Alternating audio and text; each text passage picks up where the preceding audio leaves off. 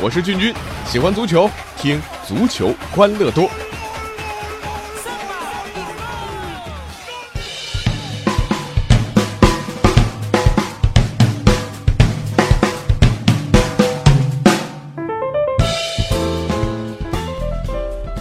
欢迎来到足球欢乐多，我是君君。今天呢，咱们来说说冠军的事儿啊。呃，继这个拜仁登顶德甲之后呢，五大联赛啊又诞生了两个冠军。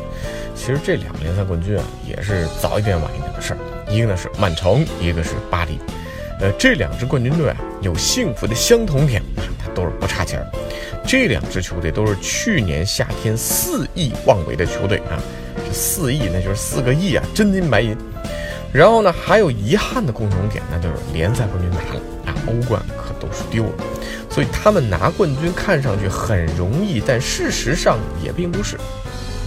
先说曼城啊，英超赛场啊，托同城死敌曼联的福啊，曼城提前五轮登顶英超。曼城三比一战胜了晋级热刺，而曼联呢是零比一输给了啊垫底的西布朗维奇。曼联的官方推特呢还祝贺曼城获得英超冠军啊。呃，但是这个曼联这边的祝贺推了呢，球迷是褒贬不一啊，很多球迷受不了啊，说你这推特干嘛？赶紧删掉啊！呃，当然客观讲啊，呃，曼城这个赛季的表现，特别是在英超当中，那绝对是垄断性的。呃，你说这个单赛季惊人的十八连胜，不仅打破了阿森纳在二零零二年创造的十四连胜的英超历史记录，而且距离瓜迪奥拉自己保持的五大联赛连胜记录只差一个胜场。而这个赛季啊，还剩下五轮英超联赛要踢啊，还有一大波记录等着曼城去打破。所以，如果放在和利物浦的欧冠八强两回合交手之前，这曼城这个赛季的表现那是完美。可那两场比赛呢，和中间一场这个曼市德比，曼城的这个完美表现被打上了一个很大的折扣。尤其是和利物浦的欧冠第一场交锋，瓜迪奥拉的曼城被打得有点狼狈。所以啊，这夺冠，特别欧冠，你看没那么容易吧？啊。其实，呃，瓜帅给曼城还是带来很多细节的变化，啊，这个特别是在比赛失利的时候，作为这个最牛的主教练，他也要去调整。比如说，他规定啊，无线网络在大楼的某些区域是被取消使用的啊，为什么呢？让球员啊不要老抱着手机啊，能多互相交流。同时啊，曼城新的会议室被修建为圆形，呃，希望呢就是队中不要有这种太戏啊，呃，加强球员间的这种联系。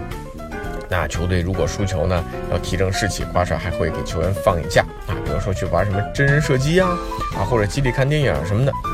所以呢，瓜迪奥拉给曼城战术带来的变化是巨大的。呃，我甚至一度认为瓜迪奥拉已经成为了大师级别的人物啊。呃，目前的现役教练当中没有人可以超越。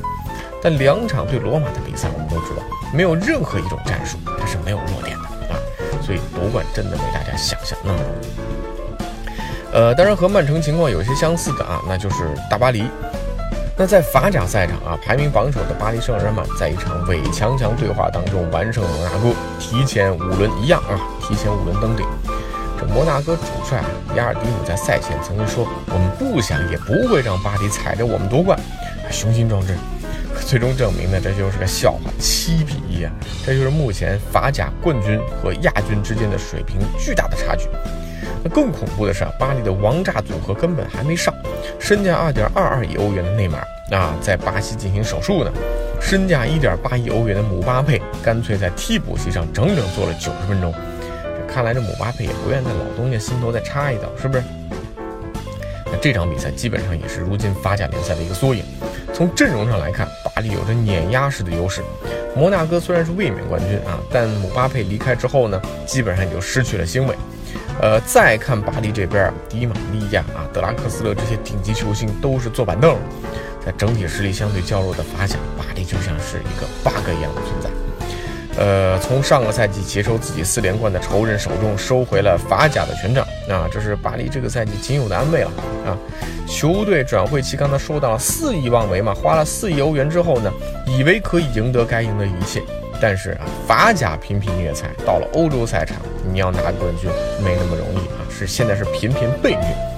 呃，对于巴黎来讲，要拿欧冠，那不是买一个内马尔，再买一个姆巴佩就可以。拿冠军真不那么容易啊！要说现在最不容易的啊，拿冠军大概是阿森纳。为了冲击欧联杯的冠军啊，阿森纳在英超联赛已经有点破罐子破摔的味道。上周末一比二输给纽卡斯尔之后啊，温格时代诞生了一个联赛客场五连败的这样一个记录。枪手前一次五连败还是在一九八四年。那值得一提的是啊，英超进入到二零一八年，阿森纳在客场一分没捞到。球队上一次啊年度前五个客场比分啊，这个一分没拿，要追溯到一九二五年，也就是九十三年前。温格又啊这个书写了一个接近百年的记录。这个成绩啊，别说到英超，就是放在英格兰前四级别联赛当中啊，二零一八年客场一分没拿，这也是独一份。而客场踢得那么糟糕啊，倒不是二零一八年才有的，一整个赛季，阿森纳就像客场虫，在球队获得五十四个积分里面，只有十三个积分是在客场获得的，客场拿分率只有百分之二十四，这是英超赛场最低的。哪怕是垫底的西布朗啊，你说这客场居然还能欺负欺负曼联？你再看看枪手这客场表现啊，欧联杯半决赛碰上马竞，温格也只能是自求多福啊。欧联杯的冠军啊，也不是那么容易的。那温格这边是盼星星盼月亮，就盼了一个冠军奖杯，而另一边，土耳其的一支球队啊，当然是一支业余球队，叫坎奇瑞博，却戏剧性的错失了冠军奖杯。他们本来在最后一轮联赛前领先三分，而且有净胜球的优势。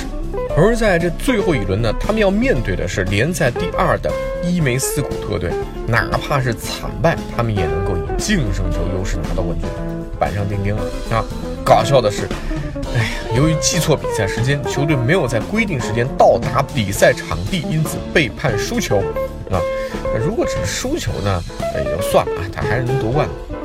但他们因为没有出席比赛，被扣罚三分，直接让第二名的啊伊梅斯古特以三分优势夺得了冠军。哎，出了这么丢人的事儿啊，这个总得找个理由吧？那所以他们声称是由于食物中毒啊，汽车大巴事故才没能及时出现在比赛场地。觉得这样的理由呢？